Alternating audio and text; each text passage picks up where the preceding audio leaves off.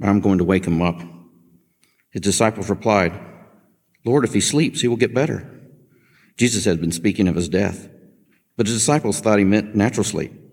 So then he told them plainly, Lazarus is dead, and for your sake I'm glad I was not there, so that you may believe. But let us go to him. Then Thomas said to the rest of the disciples, Let us also go, that we may die with him. On his arrival, Jesus found that Lazarus had already been in the tomb for four days. Now, Bethany was less than two miles from Jerusalem, and many Jews had come to Martha and Mary to comfort them in their loss of their brother. When Martha heard that Jesus was coming, she went out to meet him, but Mary stayed at home. Lord, Martha said to Jesus, if you had been here, my brother would not have died. But, but I know that not even God will give you, not even God will give you whatever you ask. Jesus said to her, Your brother will rise again. Martha answered, I know he'll rise again in the resurrection at the last day. Jesus said to her, I am the resurrection and the life. The one who believes in me will live, even, even though they die, and whoever lives by believing in me will never die. Do you believe this? Yes, Lord, she replied. I believe that you are the Messiah, the Son of God, who is to come into the world. Let's pray.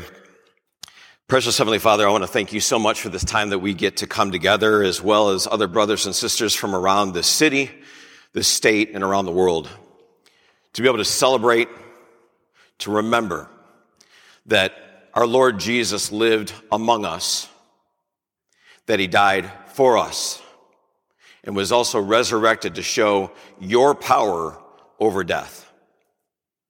I pray, Father God, that you will help us this morning, though we celebrate Easter every year. Maybe we might see with different eyes this morning and take something new away this morning that we hadn't thought about before. Give us ears to hear and hearts to receive. In Jesus' name, amen. So, this is concluding our series called I Am, and we've been looking at these seven I Am statements that Jesus made about himself as recorded by uh, John. And if you this morning are investigating, if you're questioning faith, if you're doubting faith, this may be a great place to start because Jesus here is saying something about himself. In fact, throughout this series, we've been saying that what's real to us reveals something about Jesus. And so we're looking at what Jesus actually claimed about himself, not just simply what others said about him. And the fact is, is that there may be no more important claim about Jesus than the one that he makes here when he brings Lazarus back from the dead, where he says that he is the resurrection. It wasn't just that he was going to be resurrected, but that he is the resurrection and the life. And he told his followers that he would lay his life down for them, that he would willingly die for them to pay the penalty for their crimes. But he also said that his death would not be the end, that he would be resurrected.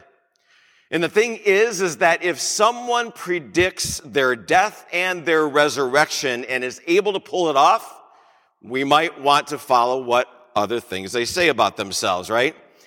You might actually consider trusting him with your life. And the fact is, is that everything hinges on the truth of the resurrection. In fact, the apostle Paul in 1 Corinthians chapter 15 said this. He said, that if Christ has not been raised, our preaching is useless, and so is your faith. He's essentially saying, all right, it, it's as if I would say, you know what, I'm, I'm handing him my two weeks notice. We're going to be selling the building and the, the homes adjacent, and we're going to be giving that away to, to be helping people out, that kind of thing, because this is useless. It's everything hinges on this truth. Everything does. And so he continues to say, he says, listen, if Christ has not been raised, then your faith is futile. You're still in your sins. Then those also who have fallen asleep in Christ, I love that throughout scriptures, death is simply called falling asleep. Did you catch that in what Rod read in John? But Paul said it as well. Then those who have fallen asleep in Christ are lost. We have no idea what happened after death if there is no resurrection. If only for this life we have hope in Christ, we of all people are most to be pitied. It could be that whether you're watching online or you're here in person, it's possible that maybe you pity someone who has faith in Jesus, who has faith in the resurrection. It could be that you personally kind of need more proof for yourself. Or it could be that there's been something that has turned you off from the faith and maybe you're just here to support family. But deep down inside, maybe you even pity those who have faith in Jesus. See, the thing is, is that you can't say that Jesus was a good man or even a good teacher if he was not resurrected.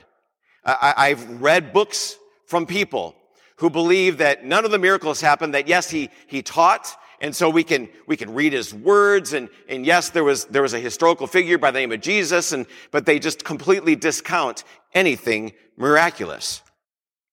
And if he died and was not raised to life, then what he claimed about himself is a lie.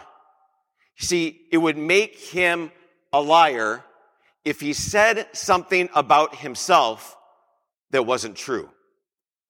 It would make him a lunatic if he said something about himself he thought was true but wasn't. Have you ever heard someone say, I'm God, right? Well, that person would be a lunatic, right?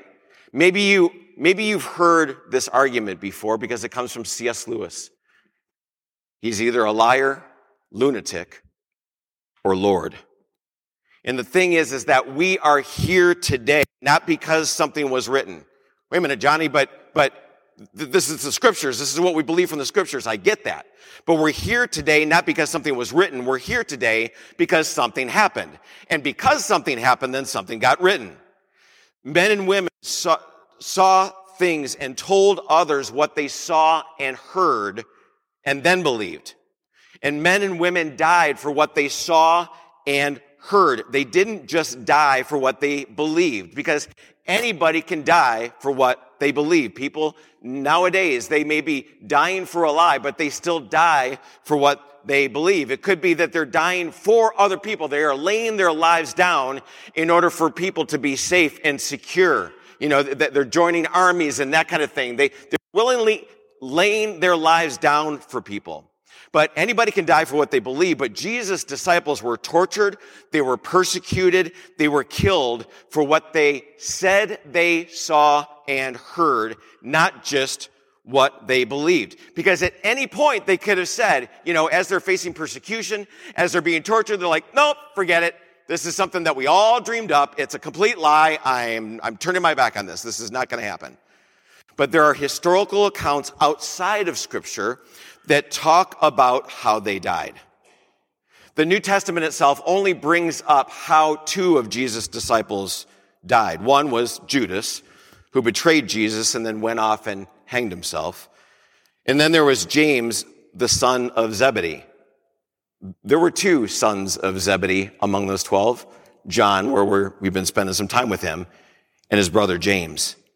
James was executed by Herod in 44 AD, and that's you can find that in scripture. But in terms of the historical accounts outside of that, you have Peter and Paul, both martyred in Rome in 66 AD during the persecution under Emperor Nero.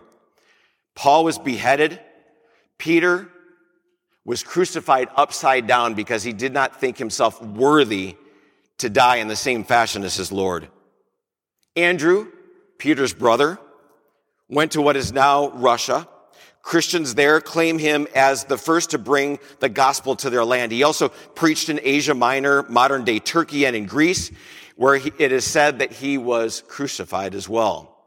Thomas was probably most active in the area east of Syria, and tradition, tradition has him preaching as far east as India, where the ancient Mar Thoma Christians revere him as their founder. They claim that he died there when he was pierced through by four soldiers' spears. James, the son of Alphaeus, there are, there are many mentions of different people named James in, in the New Testament, but this James, the son of Alphaeus, he ministered in Syria. And Jewish historian, not Christian historian, a Jewish historian, Josephus, reported that he was stoned and then clubbed to death. John, whose writings we've been in for the past seven weeks, whose writings we will be, be in a little bit later this year, is the only one of the apostles generally thought to have died by natural death, old age. He was the leader of the church in Ephesus, in the Ephesian area and is said to have taken care of Mary, the mother of Jesus in his home. And during Domitian's persecution in the middle of the 90s, he was exiled to the island of Patmos, where it was revealed to him of what would happen in the end times. In the book that we now have, the book of Revelation. An early Latin tradition has John escaping after being cast into a boiling pot of oil in Rome. Most believe that John lived into his 90s and died of old age. The thing is, is that we are here today, that there's a movement that we are, are a part of, not because of what was written. We're here today because something happened. Each of these people and countless others were tortured and killed for what they said they saw. What we have in the Bible is their eyewitness accounts of the life, the death, the resurrection of Jesus. So something happened and then something was written. And the something that happened was the resurrection of Jesus. And the thing is, is that trusting Jesus, you're not only trusting in the fact that Jesus was raised to life, but you're believing something about your own resurrection as well. In 1 Corinthians chapter 15, Paul outlines all the appearances of Jesus after he was resurrected. He then speaks of our own resurrection at length. I would, I would encourage you for homework uh, to read the entirety of 1 Corinthians chapter 15. It's incredible outline of, of what happened after the resurrection. But where I want to draw your attention to is what he told the Thessalonians in 1 Thessalonians chapter 4 verses 13 through 18. He says, brothers and sisters, we don't want you to be uninformed about those who sleep in death, so that you do not grieve like the rest of the world does, who have no hope. For we believe that Jesus died and rose again, and so we believe that God will bring with Jesus those who have fallen asleep in him. According to the Lord's word, we tell you that we who are still alive, who are left until the coming of the Lord, will certainly not precede those who have fallen asleep. For the Lord himself will come down from heaven with a loud command, with the voice of the archangel, and with the trumpet call of God, and the dead in Christ will rise first. After that, we who are still alive and are left will be caught up together with them in the clouds. I'm thankful that we can finally fly because that's one of my recurring dreams is that I can fly. Anybody have that dream? Uh, I've told you this before, but I'm getting better at it. I used to run into power lines and poles and that kind of thing, but I, after some practice, I've been getting better at flying. I don't know how in the world you can practice in your dreams, but uh, I'm getting better at this. But praise God that it, it, this will be a reality that we will be caught up together with them in the clouds to meet the air, meet the Lord in the air, and so we will be with him forever. Therefore, Paul says, encourage one another with these words. With the rest of our time this morning, I want to draw your attention to two invitations that come from Jesus after his resurrection. The first is this investigate your questions investigate your questions. So I really don't like it's tagged to Thomas's name because we do not find this anywhere in scripture. Do you know what the word is that is sometimes tagged to Thomas's name? Doubting Thomas. I don't like that because all Thomas wanted was proof before he believed. He did not want his faith to be based on what others said. Maybe you're here today because you, you need that. You need some more proof. You don't want to just believe in Jesus because mom and dad did, because grandma and grandpa did, because friends did. You want to, you want to believe it and you want proof for it. It's possible because this is one of those reasons why people will walk away from the faith that you saw the opposite in some of those who called themselves Jesus followers that there didn't seem to be proof in their lives of a changed life. The account of where Thomas finally does believe in Jesus and he gets the proof is John 20 verses 24 through 29. So Thomas, he's one of the 12, but he wasn't with the 12 when Jesus first appeared to the Lord. And so they came to him and said, listen, we've seen the Lord. And he says, unless I see the, the nail marks in his hands and I put the finger, my finger where the nails were and put my hand into his side, I won't believe. A week later, Jesus' disciples were in the house again and Thomas was with them. And though the doors were locked, this is kind of fun. Jesus came and stood among them and said, peace be with you. Jesus is resurrected. He's in a physical body, but all of a sudden, boop, kind of pops into the room. That's pretty cool. He says, peace be with you. Then he directs his attention to Thomas. Thomas, put your finger here. I wonder if Thomas even did. Reach out your hand and put it into my side. Stop doubting and believe. And Thomas said to him, My Lord and my God. Then Jesus told him, Because you have seen me, you have believed. I, would love it if we all said this next line together. So you saw this. Stop doubting and believe. Blessed are those who have not seen and yet believed. Oh, I didn't put it up there. Okay, you can repeat after me. Blessed are those who have not seen and yet have believed. And maybe you're like Thomas. You need some proof before you believe. At Hope, we're making space for grace. It means that you can come here and feel like you have a sense of belonging even before you believe in Jesus and behave like Jesus. You can express your doubts. You can ask your questions. We want this to be a safe place where you can investigate those questions you will never, ever look down upon because of your doubts and your questions. But I would encourage you, if you don't believe, don't be lazy about it. Investigate your questions. If you believe, don't be lazy about it. Investigate why you believe what you believe. And I'll give you some homework. Lee Strobel was, he, he would identify himself as an atheist when his wife came to faith in Christ. And because of the changes that he was seeing in her life, the proof that was happening in her life, he kind of, he kind of got it okay. She believes in him, but I don't get it. I, I need to, I need to go look for the proof myself. And, and so he's, he's the legal editor for the Chicago Tribune at the time. And he takes two years to investigate why his wife believes what she believes. And at the end of that time, he ends up surrendering his life to Jesus because there is just such overwhelming proof for him to do that. Well, his story doesn't end there because then he writes a book called The Case for Christ. There's a follow up to that, The Case for the Resurrection. There's a follow up to that. No, it, it, there is, but he's just got a lot of different books that he has written based on that, or starting with that two year investigation of his doubts and his questions. Josh McDowell was an agnostic when he was challenged to investigate his doubts, to ask those questions. And when he came to the end of his investigation, he realized that there was so much evidence for belief in Jesus as opposed to against belief in Jesus that he surrendered his life to Jesus. And now we have an incredibly detailed book called Evidence That Demands a Verdict.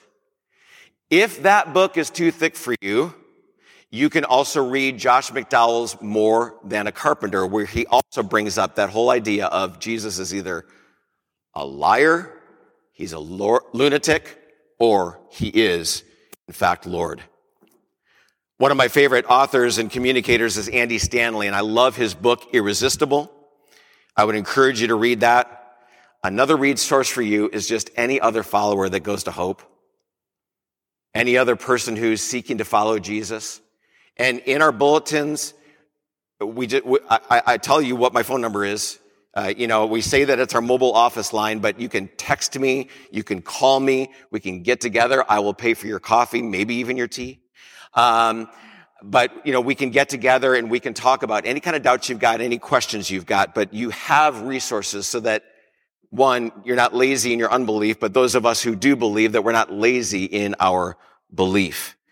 And maybe once you have the proof you need, maybe you'll accept the second invitation.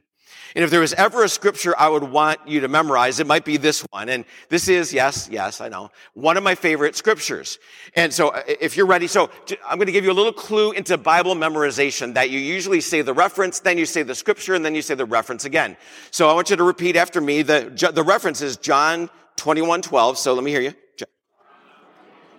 Okay, so repeat this after me. Are you ready? Okay, here we go. Jesus, okay, yeah, say, say this out loud together. Jesus said to them, Come and have breakfast. How about, how, how, how, many of you knew that that was in scripture? You're like, oh, I like that invitation. Jesus is inviting his disciples to come and have breakfast. Could be that this morning you've skipped breakfast because you're going to have an early Easter dinner and you're hungry and you're like, good grief, Johnny's talking about food again. But I love this invitation because there's an invitation not only to investigate our doubts and our questions, but an invitation to initiate a friendship. Jesus says in John chapter 15, greater love, greater love has no one than this, to lay down one's life for one's friends. You're my friends if you do what I command. I no, longer call you servants because a servant does not know his master's business Instead, I've called you friends, for everything that I learned from my Father, I have made known to you.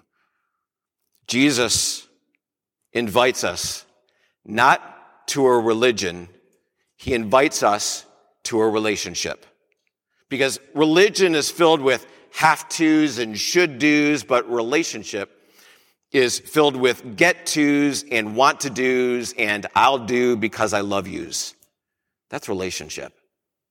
That we follow Jesus and we follow his commands because we love him, because he first loved us. Jesus invites us to trust him with our lives and to live our lives not just for him, but to live our lives with him, to do life with him. Uh, John would later record another invitation from Jesus in the book of Revelation. Revelation 3:20 says, "Here I am. I stand at the door and knock. If anyone hears my voice and opens the door, I will come in and eat with that person and they with me. See, an invitation to eat together is this invitation to get to know each other. Jesus wants to get to know you and he wants you to get to know him. He doesn't call you servant. He calls you friend. And when he says, I am, when he says, I am the way, the truth, and the life. That if you've lost your way, follow Jesus. If you're really confused about the truth, follow Jesus. If you really want to experience life in all of its fullness, eternally and abundantly, follow Jesus. When he says, I am the gate, it's for your protection. When he says, I am the shepherd, it's for your pr- provision and care.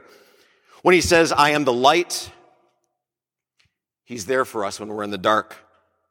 When he says, I am the vine, it's for us to have that vital connection with him and that we can be fruitful in life.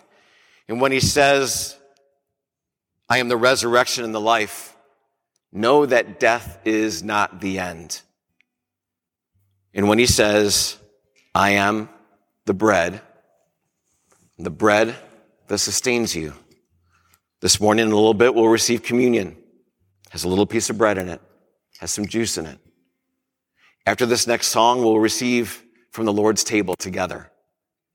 Prepare your hearts and just realize that this invitation is to all of us.